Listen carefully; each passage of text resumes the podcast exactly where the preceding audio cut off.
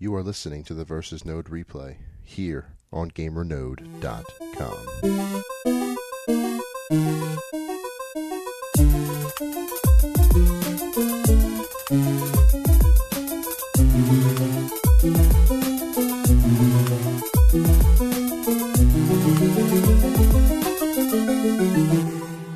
Hello and welcome to the Versus Node replay for June 2010. I am GamerNode Associate Editor Jason Fanelli, and with me, as always, is Editor in Chief Air Eddie Inzauto. How are you today, sir? Hey, what's up? I'm doing great. Doing good. Uh, I heard it took you a very long time to get back home after E3. You finally got in at what, 11 in the morning Eastern time or something like that? Oh yeah, I hung out uh, for basically all of Friday, and then took a red eye into Chicago and had a four-hour layover, and finally got home at 11 the next morning. That must have been awesome. Yeah, Hmm. well, I mean everything except for the layover really was awesome, and uh, the layover just sucked. That's cool. That's cool. At least you, at least it was somewhat enjoyable, except Yeah. for the layover.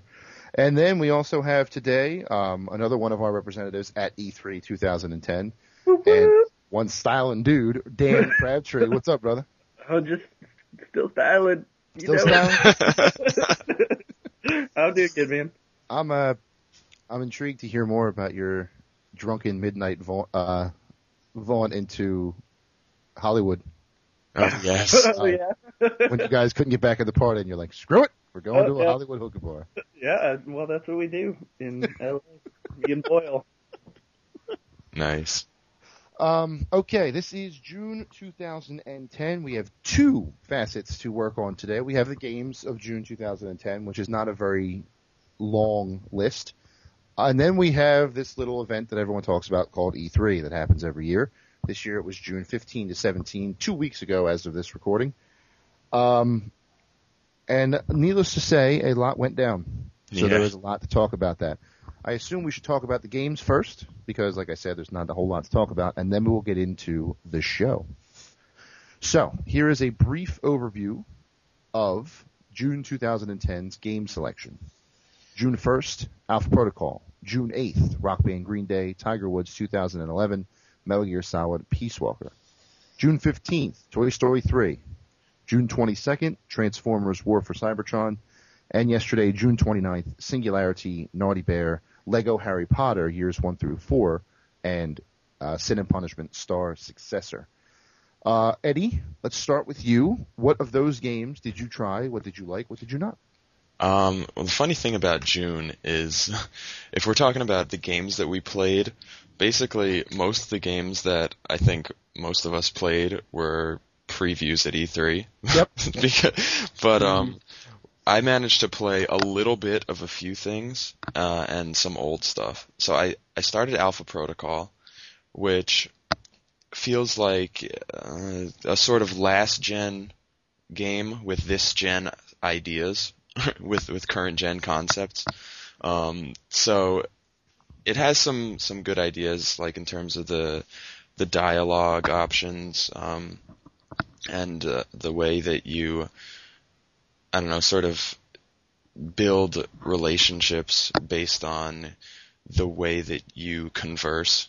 Um, I, I honestly didn't play a whole lot of it because it, it's it's kind of annoying at times uh, in terms of just the play control things like that. But I- like I could see myself liking it, um, but not saying that it's uh, a AAA title by by any stretch of the imagination. Is, is the dialogue like anything like Mass Effect?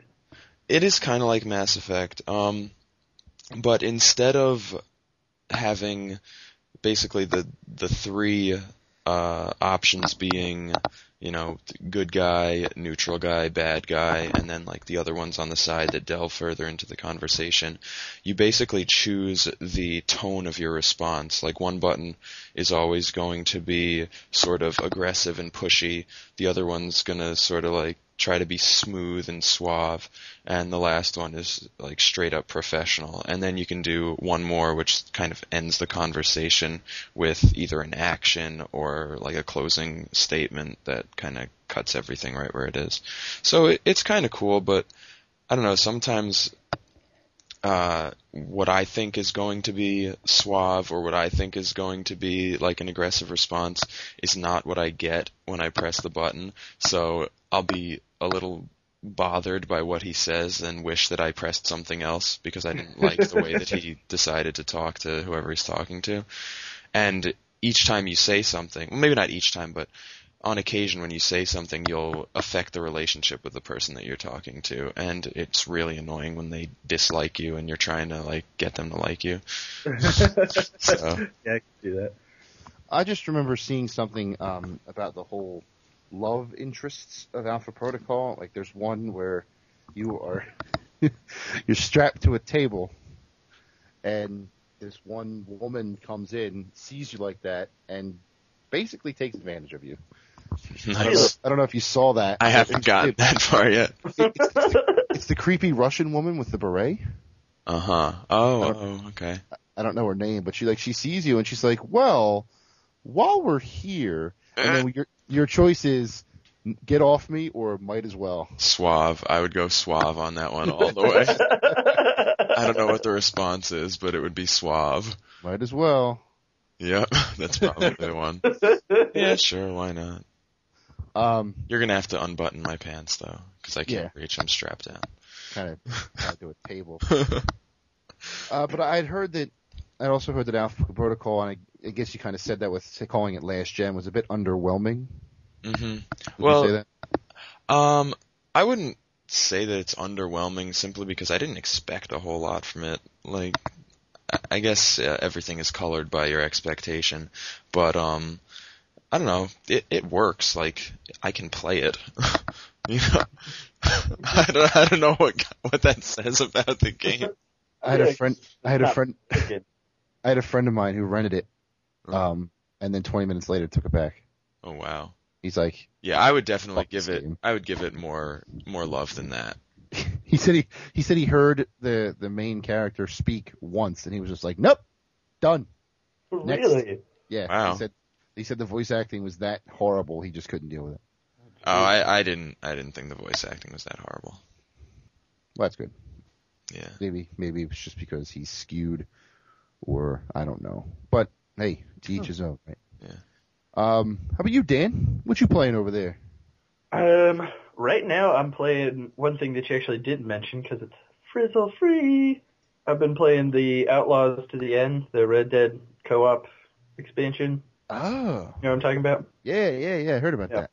Yeah, which was awesome that it was free. It's like, hey, thanks Rockstar. That's really nice of you. Um, but it's it's a lot of fun. I mean, you can pretty much do co-op stuff already online uh, if you just form a posse and roll around with people and do missions. But this is like they have preset missions. Like one of them, you go on the river and you take out a bunch of banditos and have to destroy the supply crates and then get back on the river. So it, it's just sort of like choreographed missions that you can do with like two to four people and get a whole bunch of experience for it. It's a lot of fun. It's good. Cool. Yeah, I mean it's it's not anything different. If you've played Red Dead Redemption, then it's the same mechanics, the same areas in the game. There's no new areas or anything like that, but it's just kind of a nice, um, I don't know, uh, option to play. Different, a little bit different. Yeah. Yeah, well, Uh, Red Dead's kind of cool in general, so I guess it's not Yeah. really a bad idea to have more. As, are Yeah, the are the missions diverse? Like, are they really unique compared to what you've seen They are. previously? Well, I I wouldn't I wouldn't say it's like a huge step away from what you already do in the main game, um, but it is. They are diverse. Okay. Um, for example, one of them is a herding mission. So like you have to herd cattle, and along the way you kill wrestlers and whatever. I uh, hate the bears. herding mission. Yeah, so that, that's probably the the lamest one. And then the coolest one is you're in uh, the town of Tesoro Azul, and you're basically just getting bombarded from cannons like on all sides by the Mexican army, and you have to like go up on the ridge and like take them out, and then fire back at them with the cannons. I, I don't know. It's it's definitely a good mix of things. For me, it really just extended the life of the game a little bit, right. which I like. Goddamn Mexican army. Always getting in the way with their cannons, God damn it. their sombreros. Yeah. Um, and I'm also playing another free game, although it's not really a whole game now that uh, Real Time Worlds has cracked the case on the uh, on the unlimited time for their demo, the Crackdown 2 demo, which is a lot of fun. But um, I guess I'll let Eddie talk about his experiences with Crackdown before I get into that. Oh yeah, yeah. I did start playing Crackdown uh, a little bit this month, the first one. But um, uh, what about you, Jason? What did what have you been playing? We'll come back Um, to me. This this month has been a lot of me playing things that came out a long time ago. As I was telling Dan earlier, I'm replaying all the Phoenix Wrights again. I don't know why. Maybe it's some kind of karma thing that they'll put them in Marvel Cap three. I, I don't know. Um, but I'm on the th- I, am I'm in the middle of the third game now. But as far as what came out in June, um, Sin and Punishment, Star Successor for the Wii. What I, the only way I can really describe it is a beautiful clusterfuck. Um, it, it's it's it's beautiful in that it's fun to play. It's a cool rail shooter. It's it's um a lot lot of things going on, a lot of things to shoot at. A decent, a good story. The voice acting's a little suspect, as as are the emotions while speaking, but that's that's either here nor there. Um, I find myself really really getting into this game because and here comes the clusterfuck part. There's so much going on that it's impossible. It's so friggin' hard to it's like get a uh, a really good, really really good score. The way it works is the higher streak, like like kill streak that you have without getting hit, the higher your multiplier for a score goes. But here's the thing: for every say you're at nine at, at 9.0, you have to kill 10 enemies to get to 9.3. If you get hit once, you go from 10 to 9 or 9 to 8. Mm. So it's it's it's very very hard to maintain your multi your multiplier. Like I, I finally got to ten, and it's also as if the game knows. Oh shit, he's at ten. Kill him. Because- Hate because that. very first stage. I, I didn't complete the first stage yet. I've died three times, and I'm on normal difficulty. what? Yeah, it's it's Well- ret- retarded. Um, It's like Ikaruga style. Yeah, it really is. It's same, same people too. I think Treasure. Yeah. Um, but yeah, I finally got to 10 multiplier. Finally got there. And then I got hit like six times. I was at four. I'm like, fuck! It's bullshit!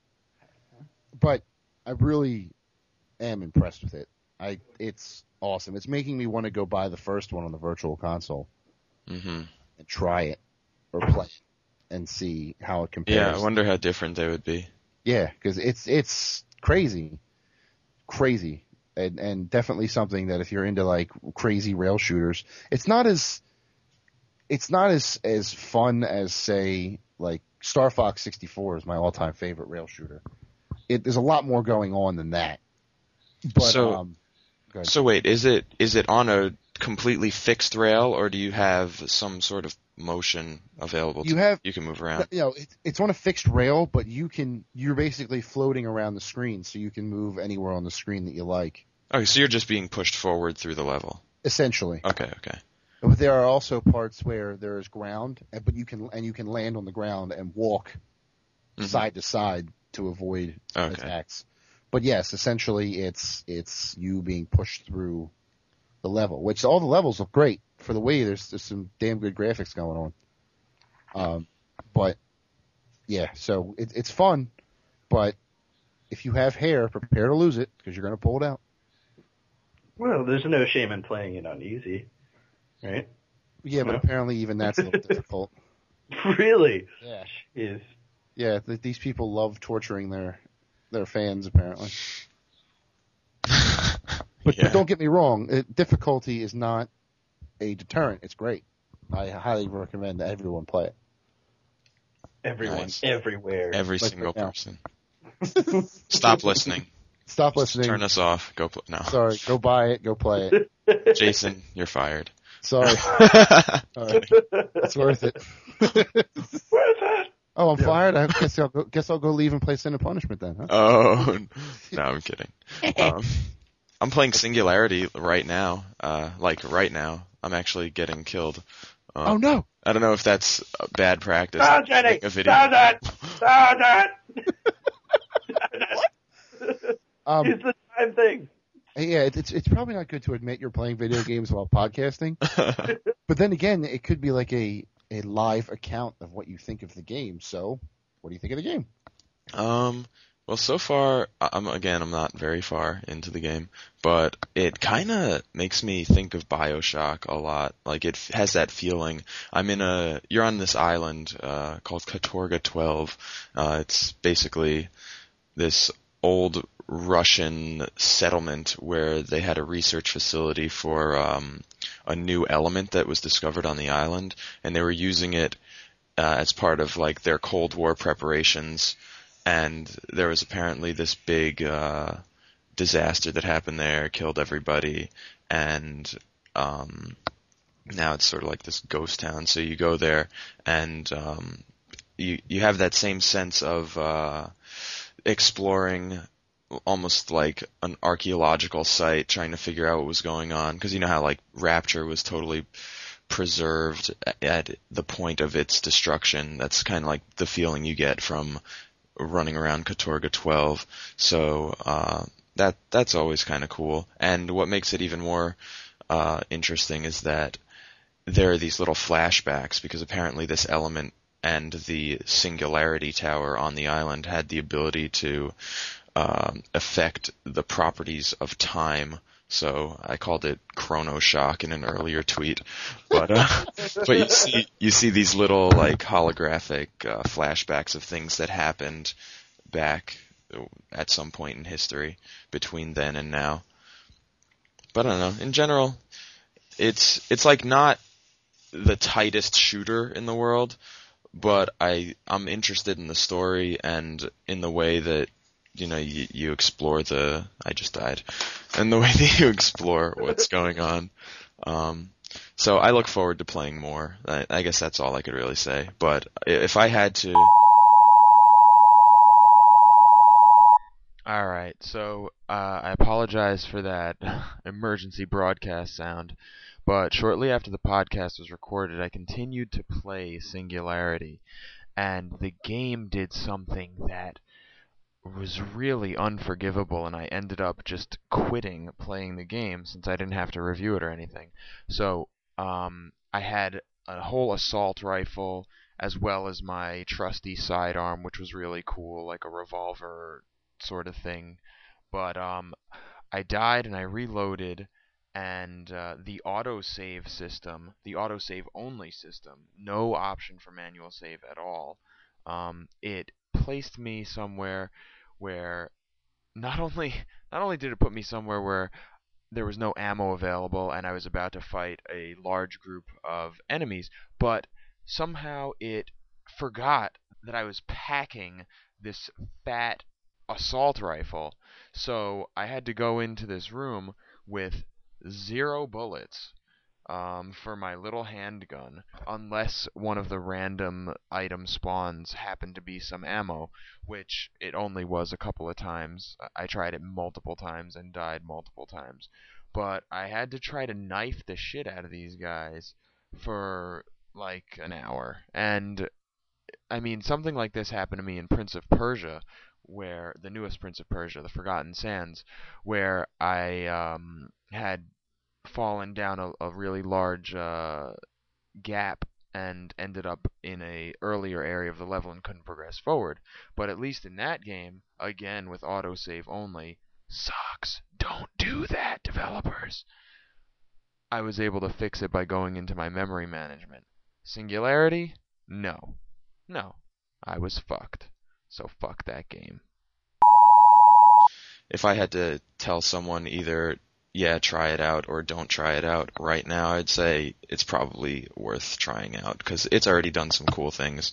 Like one of the first things I did um, was you get there and they tell you about this guy who died. He was a very important researcher, and they mention that twice in two different either recordings or notes. And then you go to this like flashback section where it puts you back in time at the time of this disaster and you're going through the building and you actually save him. And then when you go you flash back to the present things are different. Like there's a whole different story. There's a different statue where you're standing. Like instead of Stalin it's this other guy who became a world leader after that. So what you do affects um, how history is played out. So I could see a lot of cool stuff going on with that but again, I'm still really, really, really early on. That's cool. That, that's yeah, like the, what you do in the past can actually affect the future. So I I feel like I remember there being either Nazis or KGB. It sounds like we're talking Russian. Is it? Yeah, it's um I guess Russian soldiers will be here eventually. Right now I'm fighting these weird mutant things. Mutants. Yeah, so yeah, they're they're also mutant things. So do they do they, do they do they seem like they fit in place these mutants with Singularity, or is it like Uncharted where both games the together just throw in random mutants? Oh no no no! This actually like kind of makes sense because they they let you in on it from the beginning. It's not like and they're mutants. No, it's, um, it's that the element actually uh, when people come in contact with it, it sort of uh, corrupts them. I guess at the genetic level or something. I don't know. Okay. It, it like turns them. No, that happened to a friend of mine, so I know. oh okay. well, I guess you know it's it's radioactive material, Yeah, so don't make fun of it. It's not funny, guys. right? No. Here's a question: Did, did anyone play Rock Band Green Day? No. I didn't think so. No, I Uh, don't have stuff for it. I just wanted to throw that out there. It, it, it's essentially I, I played it for like a song or two. It's essentially guess what? Rock Band with Green Day in it.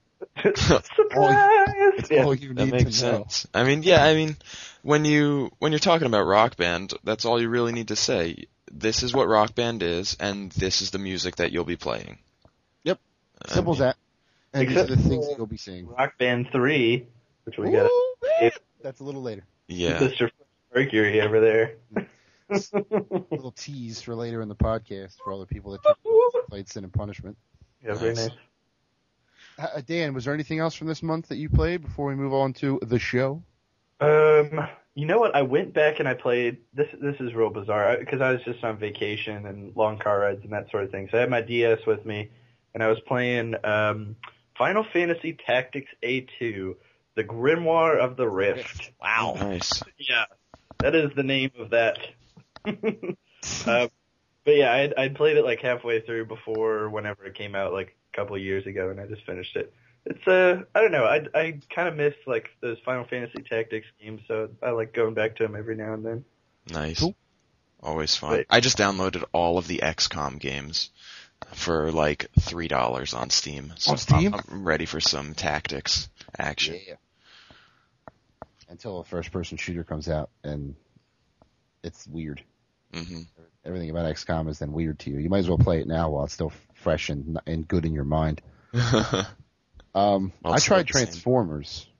I, I should say that I did try Transformers or Gearsformers, as I like to call it. oh, okay. Um, not quite, not quite a rip, not quite as much of a rip as Gears Theory or Quantum Gears, Yeah. um, which we'll talk about later. But it's, it's, I have to say, what, what I love about it is, it's like playing the cartoon. Uh huh. They all have the over exaggerated tough guy voices, like Megatron, get to the station, that kind of thing. They all have it. It's, Awesome. it's literally like playing episodes of the cartoon, and that part is awesome. Um, the combat is fluid. The the, the it's it's a really sound game. It, it Transformers fans, um, they've they've probably already made love to their disc. That's how awesome it is. It's easily the best Transformers game of this of this generation, maybe ever. Mhm. Um, easily. It's like it's like how Batman was revived in Game World by Arkham Asylum. Transformers have been revived by War for Cybertron. Now I'm not saying it's going. To, I'm not saying it's going to compete for Game of the Year. oh, okay, I was gonna say that's saying a lot to say that But- to compare it to Arkham Asylum. But as, as far as um, franchise revitalization, I think War for Cybertron does a great job. Not to mention, if you've seen the credits online, um, Stan Bush sings the credits. That's all you need to know. hmm Like, you know who Stan Bush is, right? no, No? Going blank on that one. You ever saw the Transformers movie in the 80s? no What the hell's the matter with you two? Go look it up, you, you monsters. I've deprived children, you. That's a great segue. Oh, that is a great That is segue. a great segue. so who saw the Portal 2 demo at E3? Yeah, Um, who who wasn't supposed to see it, but saw it anyways. Who saw it on the plane home because the person they sat next to recorded the entire thing without everybody Oh, like this Oh, wow. guy. awesome. Um, holy shit, that game blew my mind. And you didn't even play it. And I didn't even play it. It was it was in a game I did not play was in consideration for my game of the show. Wow. That's how good it was. Did you like Wheatley, or was that his name? Yeah, Wheatley, he's fun. I like Yeah. him a lot. At first, I was kind of pissed off when I saw like another spoken voice character, but after like three sentences, I was like, oh no, he's all right. He's kind of funny. I like Everyone in the the part room was laughing. I like the part where you're walking by the turret and he's like, "No, not right now. Thank you." yeah. yeah. I feel like There's a creative way to to add in something a little different and to not just like rehash more Glados. Not that we are by any means tired of Glados, but right. I, th- I thought it was a, a giving you personality cubes allowed them to do a lot with it, which I thought Mhm. was cool. If if anyone who's listening hasn't noticed, we move on to E3. Yeah. Um, We skipped Which- over some uh some old games of June yeah, because they don't belong. well, here's the problem: coming out in a, in a month where this event happens, you're screwed. You're damned before you even start. Right. So I think every- people, like developers and publishers, they just kind of avoid it. Publishers Right. avoid uh, publishing games at this point. Like like Tiger Woods.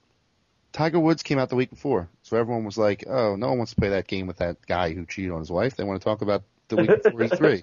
But yeah, but see, the games like Tiger Woods and Green Day, they were all overshadowed by E3 pre-hype, right. and then Transformers, which was a good game, but might go under the radar because of the E3 post-hype. right. So developers avoid June. Yeah. June 7, June 7 through 9, 2011 is not a good idea to plan your rele- next release. No, Yeah. don't do it. E3 was very good to us, and hopefully we were good to it. We all saw a lot of very good things, a lot of things that we were kind of hesitant about. But all in all, it was very successful. Let's start with Dan. Dan, All right. your E3 highlights, Sivu play. Oh man, I don't speak Japanese. um, oh, I I love Dead Space to begin with. So Dead Space Two, it was the first thing we saw on the first day. Awesome, looks really really action packed. Um, I don't, I don't really know what else to say about it besides the same kind of deal, same kind of stuff, but it just looks. There's there's like a lot of on rail segments that look like Die Hard times ten. yeah. Nice. That's kind of what I noticed was um they do a lot more of that mixture of of control and revoking control from the player. Yeah. So Yeah. like like in the first one when you get grabbed by that tentacle and it's dragging you down the hall and you have to shoot it. So you still have a, your freedom to aim and to like free yourself, but you don't have freedom of motion. They do it seems like there's more of that judging from uh the E3 trailer, which of course is the most exciting parts of the game, but you know. I spoke to yeah. one of the developers for for quite a while while I was playing a different game at a different publisher's booth, but he said that that they did try to do more of that. Wait, you spoke to a Dead Space guy at a different booth? Yeah, we were playing uh Legends what was it? Warriors Legends of Troy. Troy. I, I, uh, Tecmo. Yeah. So Dead Space. Would you say that's your game of the show, Dan, or do you not want to say that yet? Oh, I, I honestly don't even know how to pick a game of the show. Also, Portal 2 looked amazing. Um, what what was that LucasArts? Um, Force Unleashed 2. That also looked really good. Uh, it looks like they have fixed sort of the what I would call the clunkiness of the first one. Um, made it more streamlined, so I like that. Um, also, Homefront. I hadn't heard about Homefront before, and the demo didn't really it, it- the um, eyes on demo didn't really show us that much, but I'm definitely intrigued. Mhm. Um, Eddie could probably talk about that more because I feel like he saw this last year as well. But um, it just, sound wise, it was really incredible. Um, also, uh, atmospheric. They, they had what, what was it they called the why we fight segments, Yeah. um, where it was like, this is why we're hiding from North Koreans in this backyard, and uh, it was it was really cool. they do a lot of good narrative things to sort of introduce you to the background of the just the the game setting. Like you'll you'll walk through one of the little settlements and you'll see little signs up like to keep no lights after dark. Um, it shows you the way that they have uh, trees and like big tarps shrouding their entire uh, residential area so that they're hidden from the what it is the Korean occupation of the United States, which in itself is um, Ludicrous. sort of unprecedented in, in a game. Like you don't you don't see a lot of games that that really take it take the war home. I mean that's their tagline home is where the war is, but like Yeah. uh Modern Warfare 2 did that a little a little bit, but this is like a full on occupation turning basically all civilians into people like fighting for their freedom. And I think that was a lot of the point that you're not um, military personnel in Homefront. You're someone trying to survive in this uh, horrible dystopian future, you know. Yeah. Cinematically, that was action packed. Like the the mortars explode like in the wrong place, and they're all like, "Da, da, da, da, da," and then they're running through, and there's like people burning, and cars are flying everywhere, and I, there must have been like three or four car explosions in that one point where you're just like walking through the wreckage, and then it's like, oh no, now you got to get this javelin missile. It like action packed to the max. We give it four car explosions out of five. I um I had a moment like that at the uh, Spec Ops demo. All right, Spec Ops: The Line. Um, which I know nothing about, so this will be good. it's it, it's another war game set in Dubai. There was a giant sandstorm that basically obliterated the city, but people survived, and you know they're they're trying to turn it into some kind of like anarchist uh, martial law type of place. Um, there's one scene where you're going through like a little tunnel, and you you come out of the tunnel and you look, and it was like a street, and there's a bunch of streetlights going down this highway and every single streetlight has a body hanging from it Yes. by its neck, and you're just like, ugh. And then Nolan North says, "This is disgusting," and you're like Nathan Drake.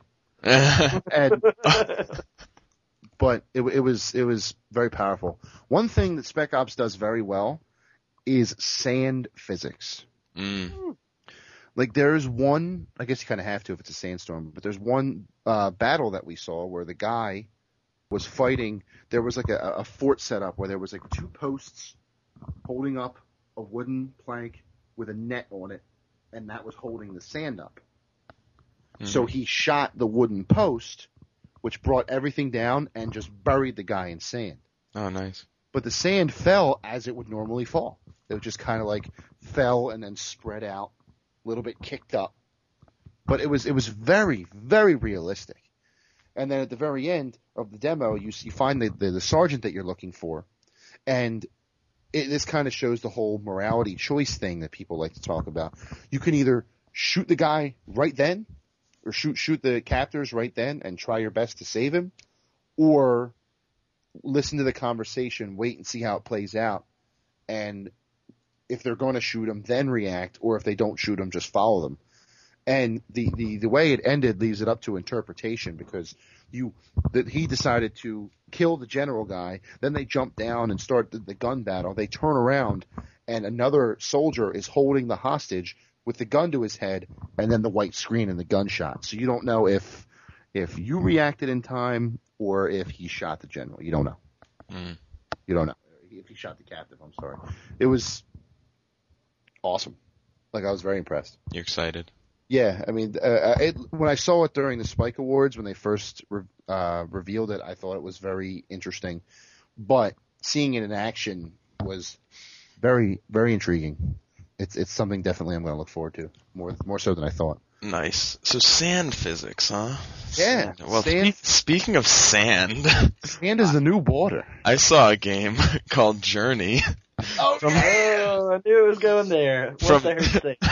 Segway. from from that game company. Um, Jenova Chen was giving a presentation. You know, they made uh, Flow and Flower, and um, well, you're in Best- a desert, and Best first name in gaming. Sorry, yeah. Jenova. So you're you're in a desert and um, there's sand, and that's about all I'm going to say on the podcast because I'm simply not articulate enough to describe this game as we discovered four or five times during E3. Yeah. But I do have a preview up at on GamerNode, so check that out. And Which just which see- just says desert and sand. It says nothing else. you'll see what I think of it. But the last few times I tried to explain this game, I utterly failed, fell on my face. So, uh, Dan, uh, what what else did you like that you saw at the show? nice way to put it off on me. Um, you know what? I was actually just looking at this news thing for Fable 3. I played Fable 3, and I liked it, um, but it was awfully similar to Fable 2. Um, and the new thing that I just saw, which is a little bit alarming, I think, is that they're going to be releasing Fable 3 in episodes. Says Hmm. They give away the first chapter for free, which is like an hour, and then you reach a certain point in the game. What is going on in the background over here? I don't know. I hear that too. I don't know what it is. Someone's munch crunching on some rock candy. I thought that it was like someone shaking a spray paint can. And I thought someone was playing APB. Maybe. well, either way, apparently Fable 3 is going to be episodic, so it's I don't know how I feel about that. But it was it was a fun game. Probably uh, the the best part about it was the way that you could interact with people, which is fairly similar to the way that you did in Fable 2, but um, sort of the bad track. It was like if you it it it, es- it escalates as you interact more with people. So like I made fun of this woman by calling her chicken, and then I farted in her face, and, and then I slapped her around and rode her like a rodeo cowboy. Nice. Yeah, so it was a good good escalation there, and I'm sure you could go the other direction with being really nice about it, but, that's Yeah. not. So, but but realistically, I don't know. The way I felt about Fable 2 was that it was a lot of going into a town and doing a bunch of gestures and getting people to like me, and then everyone kind of liked me at the end. And I don't know what the focus is really in the new Fable. Like, is there more game there to play, or is it a lot of like follow the the breadcrumb trail, slash a couple times, and then go back and do it again? You know, that's a great question. In the segment that I played, it was in a town where you followed a breadcrumb trail. Breadcrumb, breadcrumb trail. a Freudian slip. Um, but yeah, it, it was exactly what you were talking about. Is not very different, not anything new, not a lot of game to it. Um, just sort of showing off the mechanics. Uh huh. I don't know. It's a good question. I also want to know how they're going to integrate Kinect. They uh, Molyneux still hasn't revealed that. He's been talking it up for like a year now, being like, "No, this is going to be the most revolutionary thing in gaming." And all Huh. Bet you it's the make love scenes. It's just you get you probably get to do the gestures or something. Well, yeah, Considering that's like what they're showing. That's like what it's crap. focusing on. You know? yeah. In an interview, he was saying like, how powerful would it be if you had to save someone from a well by actually reaching out and grabbing them? That would be cool. So, I I don't really know what that means, but it means something. I mean that would be that would be better than going in and doing the pelvic thrust like a thousand times. yeah. All Yeah. that. What I'd like to see integrated is like a real map and tra- paths between areas, as opposed to just a disjointed mess of a world. Oh Um, yeah. I don't know if anyone else feels the same way, but I kind of felt a little strongly about that. like it just really bothered me in Fable 2. I think Because it's- the first Fable didn't have that. The first Fable had a world that you traveled through, and it was cohesive and like made sense, and that was great. But the second one was a lot of just like bouncing around from place to place that could have been connected or could have been on opposite ends of the world for all you knew. Yeah, I don't know. It's um with this whole news about it being episodic, I don't have a lot of faith for a fairly contiguous world. Right, exactly. Well, speaking of that, this is a question I wanted to ask you guys. Was there anything at E3 that disappointed you? Anything you were like, oh, cool, and then you went, uh, Ooh, easily Medal of Honor. Yeah. really? Yeah, I, well, actually, I was just at my friend's house playing it last night, and playing the um, beta, uh, which is essentially the same thing that you could play at E3. It's just one one multiplayer map, and um, the one cool thing that you can do that that is a little bit different from other games is that if you play as the um, uh, whatever indiscriminate Arab nation it's supposed to be, if you play as if you play as the Taliban, one of the classes you actually get IEDs, and you could throw those out, and they're kind of just like C4. But it, I I just thought that was a creative way to do that. Aside from that, it is Call of Duty, it is Battlefield, it is every other shooter you've played with a modern twist. Really? Mhm. Yeah, it's no different. It handles just about the same, same guns, same kind of like loadout system. You can customize your weapons as you upgrade, you know, get more points and that sort of thing. Not, not terribly revolutionary. So I, I'm hoping that the uh, single player is what really pulls it through and makes it a, a different game. But they haven't really revealed much of that. True, true. That's that's uh, that's that's a shame because I had a lot of hope for that. I was kind of hoping it would come out and be a uh, a Call of Duty killer, but again, I guess that rests in the single player Yeah. Because you know, give me one powerful moment that's not killing civilians in an airport, and it'll be better than Call of Duty. yeah. Uh, how about you, Ed? Anything uh, underwhelm you? Um, I saw Enslaved from Ninja Theory, and I was a big fan of uh, Heavenly Sword. So when I went into Enslaved, I was expecting to see something that would really grab my attention, uh, like Heavenly Sword did.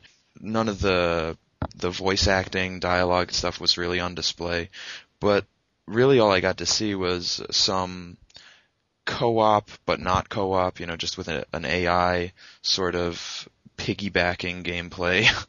and it, I mean, it was interesting, but not really. Um, the combat was clunky and I don't know. I just wasn't really all that enthused about it after I left. I the don't know how, environment looked unique though. Like the, I mean, a post-apocalyptic world has been done, you know, seven ways to Sunday, but they they kind of did it in a little bit different way. I feel like, a little more naturey. yeah, more naturey, I guess. Yeah. More, So? more naturey. I don't know. I feel like I didn't really explain why that was disappointing very well, but I Well, no, know. I mean you had hopes and they weren't met. yeah. So that that is disappointment in a nutshell. Mine, mine is EA Sports MMA. Okay. I was so looking forward to that, and I don't know what EA's problem is. hey, but a- EA, but a- what's the deal? What's the deal? Apparently, if you have two men fighting each other, the only natural way for them to represent punching is to use the sticks. Hmm. And it does not work in the MMA game. I'm sorry. Wait, so that's for punching, you said? Yeah, yeah. What? How do you I- kick? I I couldn't even get that far because when I picked up my demo, the first I pressed the button and I was on the ground. Huh. So I tackled him and we were in the we were in in the jostling for position on the ground and I couldn't figure out how to punch and then I moved the right stick and he punched. I'm like, "Are you kidding me? Really?" And I I I don't know, maybe I you know, got stuck in the ground game and that's the and that's the part where where it's underwhelming or I don't know, Right. but something about it just did not feel right. Well, do you like the Fight Night games? Sort of. Okay. Sort of. Um, I like I like when I can punch using buttons. Okay. See, I, I really like the Fight Night games, and I kind of like the the stick mechanics. So maybe it, it's more of a personal preference. It's like I'm kind of looking forward to EA MMA simply because I do like the Fight Night games. I feel like But Fight I Night didn't is a little play bit more like Fight Night's a little more like up close and personal. Like Yeah, little- and also you only have two limbs to deal with as well. Right. Right. Yeah. Well, a lot of people were excited for EA MMA because Fedor is in it, and guess what? They're disappointed now too. So he lost on Saturday hmm for the first time ever, Oh. and choked out in the first round too. It's not like What? yeah, it's not like it was like a decision. He was choked out in the first round. Um, You know, you know what wrestling game was sweet though? yeah, Yeah, Yeah, it All was. Stars. Easy. All Stars is so much fun. WWE All Stars. It brings back the old arcade wrestling. Yeah, wow, that was was that game fun? Yeah. It was just the only demos that they had were for John Cena versus The Rock, but it was awesome. it was Nice. so over the top. It was like they had these finisher moves when you like built up your power up bar or whatever, um, and The Rock would just like punch him into the air like ten feet and then jump up and do like some sort of Assassin's Creed hawk like dive on his body. It was crazy. It was Nice. Yeah. awesome. the, the, the, and and not to mention their character models. They just they're they have like these huge muscle chests and Yeah. and huge legs with big muscles and itty bitty heads. The way every steroid junkie should look. yeah. Yeah, man. Crazy. That, that was that was a I was a, a welcome, refreshing surprise. Watching you guys play that brought me back to the old arcade days of the WrestleMania, the arcade game. Yeah, remember that? Yeah. Where like they shot like like Undertaker could shoot projectiles and, Oh yeah, and yeah, the yeah. clown had the huge hammer and yeah, man, those were the days. Those are the days. Those were the games. I'm hoping. Oh God, I, I can't wait to see as the roster comes out for that. The amount Yeah. of people they can add to that. That's a that's a very good idea that they had, and it it worked very very well. I'm I'm very pleased as a wrestling fan and as a gaming fan. That was awesome. Nice. Um, I wonder if they'll implement the create a wrestler feature that they do very very well in SmackDown versus Raw into that. Hmm. Hmm. Oh, So- I, I don't know. I have a question. Um, back in the Nintendo 64 days, I used to really get into the extensive move lists that you could set up for characters in, um, I don't know, what are those games called? No, WWF No Mercy or WWE No, whatever it was at the time. No um, Mercy WrestleMania 2000. Yeah. Yeah, like those had a really good complete move set and like there was the grapple system and you could really throw people around and it felt like like these moves were powerful. Is this game more on like the recent trend of a lot of striking sort of action or do you get to do a lot of big like throws and that kind of slams and stuff? Oh, the, the slams are there. Yeah. The slams are there, and then when you hit them, there's like a ripple effect, Nice. where like a, like a ripple thing comes out, where it's like boom, boom, boom, boom, and like like the ripple goes out to the entire crowd. Oh man. And, oh yeah, like you're jumping thirty. I mean, Earthquakes and yeah, yeah, but see, there's there's no mercy games. They were effective in showing the the brute the brutality of it because like the screen would shake, or you'd hear the really loud move, or like if you punched a guy a certain way, you would hit him and it would make a different sound and he would just fall over. yeah. And it- yeah, and you knew that crumple. was- yeah, he crumple. This is more like like a big slam and like the ring sh- and the world shakes. Right. And, and and the fans are. li- I have to say though too, the fans in this game look better than any wrestling game before it. I don't know if anybody else noticed that, but sidebar. Um, yeah, it's it's a lot. It's it's a lot. Um, a lot. Or I, I would say though, it's a good balance because there is striking too, hmm but it's not as striking focus. Is that? Would you say that, Dan? Yeah, I would agree. Good. There, yeah. There's basically there's two buttons for strikes and there's two for grabs. Yep. Okay. So. Simple as that. It's not as it's not too simple like Legends of WrestleMania was, but it's also not overtly complicated like the SmackDown versus Raw series is. Right. So I think the cool the coolest part about it is the reversals though. Um, the shoulder buttons handle reversals. One of them is for like you can block punches or, or strikes, and the other is for blocking grabs.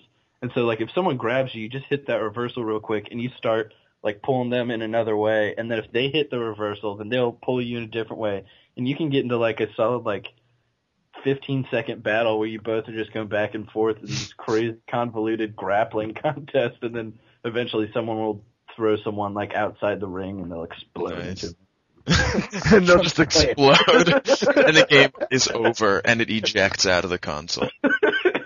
it, it ejects with such force it slices your thigh. oh man. Um, Jason, how was Yeah. Marvel vs. Capcom 3? Uh, While we're on the subject of intense fights. and and slicing because there's a lot more swordplay in this game than I Yeah. expect. Whoa, that that's my reaction. Whoa, it, it it the graphics. I cannot say enough about the graphic style. If you haven't seen any gameplay uh, videos, do it. Uh, YouTube has a couple of them, a couple from uh, other websites. That whoa, it's like a living comic book. Nice. It really is. It, it's like like when the words appear on the screen, like the the the the, the combo, like twelve hits or whatever. It looks like the print of a comic book, and then like when the words "ready" and "fight" appear, it's like just out of a comic book. Um, all of the characters have this this finish to them, like they're jumping out of the page at you. It's it's it's very very very good. Um, there were ten characters in our demo. Capcom side side had Ryu from Street Fighter, Dante from Devil May Cry, um, Morrigan and Felicia from Darkstalkers, and Chris Redfield from from from uh, Resident Evil. And then on the Marvel side, you had the Iron Man, Hulk, Deadpool, Wolverine, and uh, who was the fifth? Captain America. I always forget Captain America, but yeah, he was he was the fifth person. Um, Dante is insane. He might be the OP of the game. Mhm. Um, just the combos that people were doing, like they would they'd hit him three times, jump him up into the air, do a couple more hits, and then do the slam down. And then when the slam down happened, for some reason Dante's the guy would bounce. And because the guy would bounce, Mm, you they could- juggle him. they could do three, four, five more, then hit him in the air again, and uh, it was like a 22 hit combo. hmm It was re- retarded. But um, Straight up retard. but but all the things they've added to other characters and all that stuff is very very cool. I think my favorite addition is Deadpool hmm because Deadpool is um, Deadpool is uh, funny as shit. Let me tell you, he is um, he breaks the, the fourth wall so effectively. Um, when he dies, when he loses all of his health and gets taken out of the match, instead of going Ugh! or no like everybody else does, he just goes, "You pressed the wrong button." As it should be. And then during the, the beginning, um, you suck, yeah. and I'm dead because of you. During the beginning taunt, he's like, "Who am I supposed to kill again?" Oh well, it doesn't matter. Yeah. But yeah, uh, the fighting was fast and frenetic, just the way I remembered it. I know I've been playing a ton of Marvel Cap 2 since we got home. Got you because of excited, this. huh? Yeah. yeah, it was awesome. However, as much as I loved it, it came in second in my game of the show. oh yeah, it did. And It what came- was what was number one? Epic Mickey. Epic Mickey. Who expected that? Listeners, did you all expect that? I don't think so. Wait, are we being Did we get serious? their response? yeah, so being- Epic Mickey was was definitely impressive, but tell us about it. Um, it's it's it's a it's a, it's an adventure game starring Mickey. It's a pretty pretty good way to start with. With you have a you have two types of weapons. You have the paint, which is blue, and that will restore life to the world, and then you have the paint thinner, which is green, which will take things away. So, like you'll see an archway and it's faded out, but if you use the paint, it'll come back, and if you use the thinner again, it'll go away again, and it it sometimes makes things transparent, so you can pass through them like a wall or it makes them back into the world so you could jump on them like a platform. Um, there was one part where he was going through a treehouse and he would jump on a platform, paint, platform, paint, platform, paint, Right. all the way up to gather um, what he had to get. In in this demo, there was a place called. Well, first of all, I have to say that it's a Disney museum in video game form. It really is. Warren Spector and Junction Point have done their research. Um, basic story: all of the things that are forgotten or rejected in the world are in this little bottle. They have their own little world that the Disney wizard Yen Sid, as they call him, created for all of these things. And they're in this bottle. And Mickey finds the bottle and he's like, oh, cool. This is awesome. And then he spills ink in it like a jackass. He spills ink in it, which creates this thing called the Phantom Blot, which creates ruin and destruction and turns this beautiful place into the wasteland. hmm And then you have to go in and restore the life. It's essentially Super Mario Sunshine, but a bit darker. And I, I really like the aspect that they went with from Mickey, where he's sort of like more mischievous, Yeah, as- opposed to like House of Mouse, like, come on guys, we're gonna solve everyone's problems, huh? like, instead he's like, I'm gonna go like mess with everyone. And, yeah, like, Yeah. like there's a morality system in a Mickey game. Which is very cool. It's persistent as It's well. pers- Yeah, it'll, it'll like, and you have a little guide with you who will tell you when you're being a dick face. Um, but like, You're being a dick face right now. Literally. um, It seems like generally everyone there is really sort of nervous about Mickey. Like they're they're not interested in him being around. Like yeah, they're, messing they're with afraid things. he's gonna commit, yeah, he's going to screw something up. Like, but but as far as the history goes, there's a part in this demo where where you're introduced to Smee, where Mhm. Smee is there, and you talk to Smee. First of all, if anyone saw a cutscene animation, tremendous. I know Eddie Yeah. and I Eddie and I saw it at the Nintendo conference, and then I saw it on the floor. But the the graphic style on the on the um uh, cutscenes is amazing. Yeah, it's like they're taken from uh, the storyboarding, the way that they storyboard out their films. Yeah, it looks just like it. But the, the the developer who was demoing the game for me and letting me play was telling me that Smee is an actual character, so he shouldn't have a place in the wastes or in the bottle because he's not forgotten. Right. He was in Peter Pan. However, the color scheme, the color of the clothes he is wearing, is different from the actual um, Smee in Peter Pan. Like they they had a color scheme for him, but then they changed it to the what it is now. so he's and because of- alternate Smee. Yes, and because of that, that character with those clothes was forgotten. Which to me that that's cool, but at the same time it feels like a little bit of a cop out, so they can kind of just use like other Disney characters that already exist. Perhaps. Yeah, but Um, I'm fine with that. Like, I mean, hey, Kingdom Hearts did it well, so Yeah, and as as, as far as the morality system goes, th- there's a part where you have to gather tiki masks for a guy. In the tiki room, Disney people, for a guy named Tiki Sam, who is a rejected Goofy drawing Disney people, um, and he, he wants you to get masks, so you have to go and collect masks. Now you can go and collect all three masks and be a good guy, or you can be a douche, and here's how: you collect one mask, you give it to Tiki Sam, you leave the tiki room, you go to the back of the tiki room, you paint thin the wall, you go into the back of the place, grab the mask, give it to him again. That's two. and It's- repeat. And repeat a third time. But here's the cool thing about it. Say you do that, right? Say you do that and you have two masks, but then you go grab the other two and deliver them. He'll know there's four. He'll know you tried to trick him. And for the rest of the game, he'll treat you bad, he'll charge you more, and he'll generally be pissed off at you hmm for the rest of the game. that is very cool. That I thought was a very awesome touch. Nice. Yeah. And even less less obviously, um, just the way that you solve the problems of the world, the the guy presenting uh, said would affect the way that I guess just affect your game.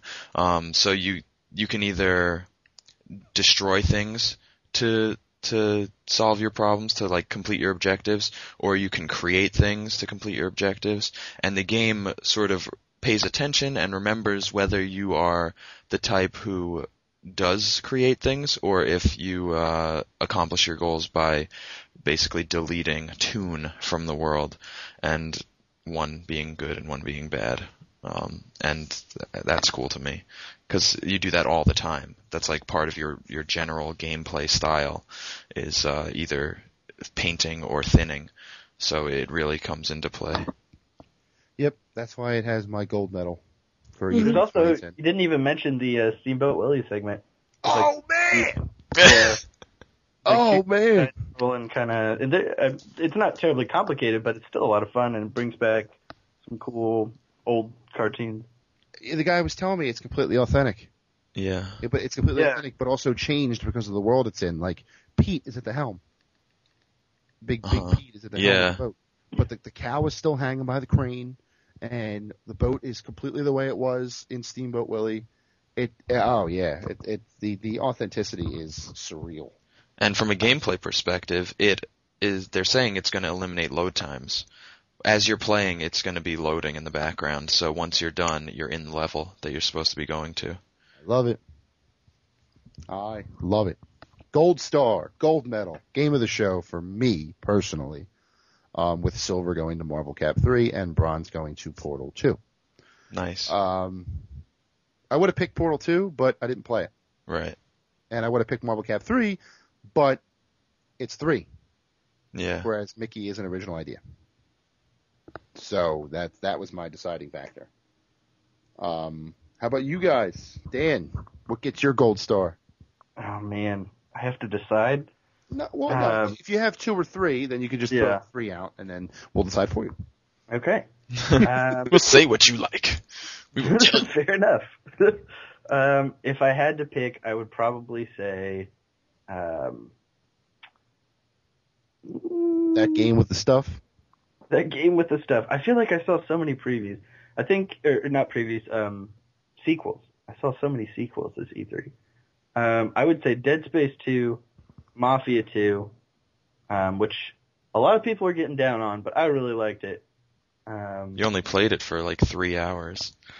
whatever. It's like 15 minutes. It's a, it's a demo that they're coming out with at the beginning of August, and I don't know. It's it's not anything terribly new. They haven't reinvented the wheel or anything, but it's it's very looks very good, feels really good. What about it is a standout feature? Um, storytelling, I would say. It it feels like you are playing The Godfather the movie, but not in the way that The Godfather the game did it. If that makes Uh-huh. sense. I don't know if you ever played that game, but it really didn't do the movies justice because, well, one, the graphics weren't that great, but two, it was more about like you go into a store and you rough up this guy and you're like, hey, what's the matter? You give me money, and then he gives you money, and then you go to the next store and you do the same thing. And um, but yeah, it's it is it's graphically very impressive, destructible cover, uh, very um, the hits the hit detection has a lot of punch to it. So if you shoot someone, it's it's more like Call of Duty where you kind of get that little like. I don't know if you know what I'm talking about. That the um, I don't know. It just feels really visceral. I guess. It Mhm. stuns. Like a hit will Yeah. stun. Yeah, Not- yeah, yeah. Not like Call of Duty where you just go bam, bam, bam, bam, and they die without any stun. Like if you hit a guy, he'll be like, Ugh! and then he'll he'll take a second to recover. Yeah, I guess it's more like uh, Red Dead, where th- there's a lot of punch to whenever you shoot someone. Right, like you- you see their body move. Real, Right. yeah. I guess that's a better way to describe it. But Like that was- Resi- like in Resident Evil Four, where like if you shot the guy in the arm, he would react to the arm. If you shot him in the leg, he would react in the leg. That kind of thing, or yeah, yeah, okay. definitely. Also, just like tons of blood, tons of blood. If you shoot a That, guy, that always helps. he explodes with blood. It's incredible. Um, but yeah, so I would probably say those two um, sequels, Dead Space 2 and Mafia 2, are probably at the top of my list. But a, a bunch of other games I'm really hopeful for, but I I guess I'm just not sure about yet. Like Homefront, for example. Right. Okay. Um, Eddie, what was what was what was number one in your E3 journey? Well, the most fun I had playing a game was Assassin's Creed Brotherhood. Um, I got played yeah, I got some time doing the multiplayer, which I was sort of wary about coming in because I was like, eh, how are you gonna do multiplayer? This doesn't seem right. And I sat down and played multiplayer, and it was awesome. Um, I mean, I liked it. it. It was perfect for my taste. So basically, the they showed us one mode. I don't know how many modes they're gonna have in their multiplayer, but they showed us wanted mode, where each person has one target among the other players, and they are targeted by by one other player to begin with. And um, you have to you're given basically just a portrait of your target and a little circular radar. It's like a 360 degree thing. So it shows you the direction of your target and the distance by how wide or narrow the the wedge is pointing in that direction. So you follow it and you get to the point where they can you're you're within earshot you're within uh, the line of sight. So now you have to be stealthy. And as if you were in the single player game um, if you make if you run if you do something high high profile um, action that would alert a guard in the single player game, then your target in the multiplayer game will also be alerted. They'll get a little red alert at the bottom of their screen saying, you're being tailed, get out of there. So as, as a target, your job is to break the line of sight, hide, wait for a timer to run down, and then the person chasing you is reassigned a new target, and that's their punishment for, for not being stealthy. Now, if the person catches you, they assassinate you, you're dead. Um, you could also do it silently by blending, by you know moving quietly, by leaping off of uh, a building, which was the favorite my favorite thing that I did to someone. I leapt off of the side of a, an awning right onto them for a kill, and you you get the kill, and you also get bonus points for doing it in some snazzy way, either silently or acrobatically or hidden. Like you can kill someone from out of a haystack. Um, and each time you get a new target. And as you be- as you go up in rank, I believe this is what I was led to believe by the person uh, demonstrating or or you know just guiding us as we played was that as you go up in rank, more people are assigned to kill you. So maybe you you might have one person on you at first, but as you be, you're in first place for a while, now two people are hunting you. So I think that's really cool. Uh, what what's unfortunate though is that you can't actually like counter kill the person who's chasing you, which I really wanted to do and died because I tried to do it. But you can do like this humiliation move, which is like slapping them or something as they try to attack you, and then they get reassigned a, a new target. But it, it works really well, primarily because of uh, the alert system and the the target reassigning. Because I would think like, oh well, these are people. How would they not know where I am? Like if they see me again, they'll be able to kill me. But because it reassigns a target, it takes care of that problem. And it was a lot of fun. You have a bunch of different choices too. There are, are a bunch of different characters you can choose, each with different weapons, different kill animations, and every time you play, you select two special abilities that come in pairs. And when I played, one of them was a smoke bomb, which helps you escape. Um, and another one was like, uh, I forget what it's called, but it duplicates your character so that when you're hunter, your, the assassin following you is nearby, the you will appear to be like seven of yourself, and they won't know who's who. Um, and it gives you a chance to get away. Other ones are more offensive, like there's the hidden gun, um, a few others that I can't remember, but definitely cool. They they integrated multiplayer in a way that I didn't expect and was pleasantly surprised to experience. Yeah, I was. I did play that at the PlayStation booth. That was wall of Um, text in in podcast form. Yeah, right. I had played it at the, the PlayStation booth, and I was wowed. Yeah. I really was. I thought it was very, very cool, and definitely something to look forward to. Eddie, if you had to give the gold, you would say Assassins. Um, playable Assassin's Creed. Uh, non-playable Journey. Journey. Yeah. Yep. So Street lights. People. Exactly. Could couldn't be a better name. Good. Uh, not as good as our Rock Band 3 performance, but Oh, so sick. that we'll be talking about for another time, I suppose. This was the June 2010 replay of the Versus Node podcast. Lot to replay, but we did the best we could. So if we missed something, suck it. Um, for, for for Dan Crabtree and editor in chief Eddie Inzauto. Whoa, I almost called myself the editor in chief. For for Dan and Eddie, I am associate editor Jason Fanelli signing off until next time. Happy gaming. Adios. Arrivederci. We gotta move. We gotta move. We gotta move.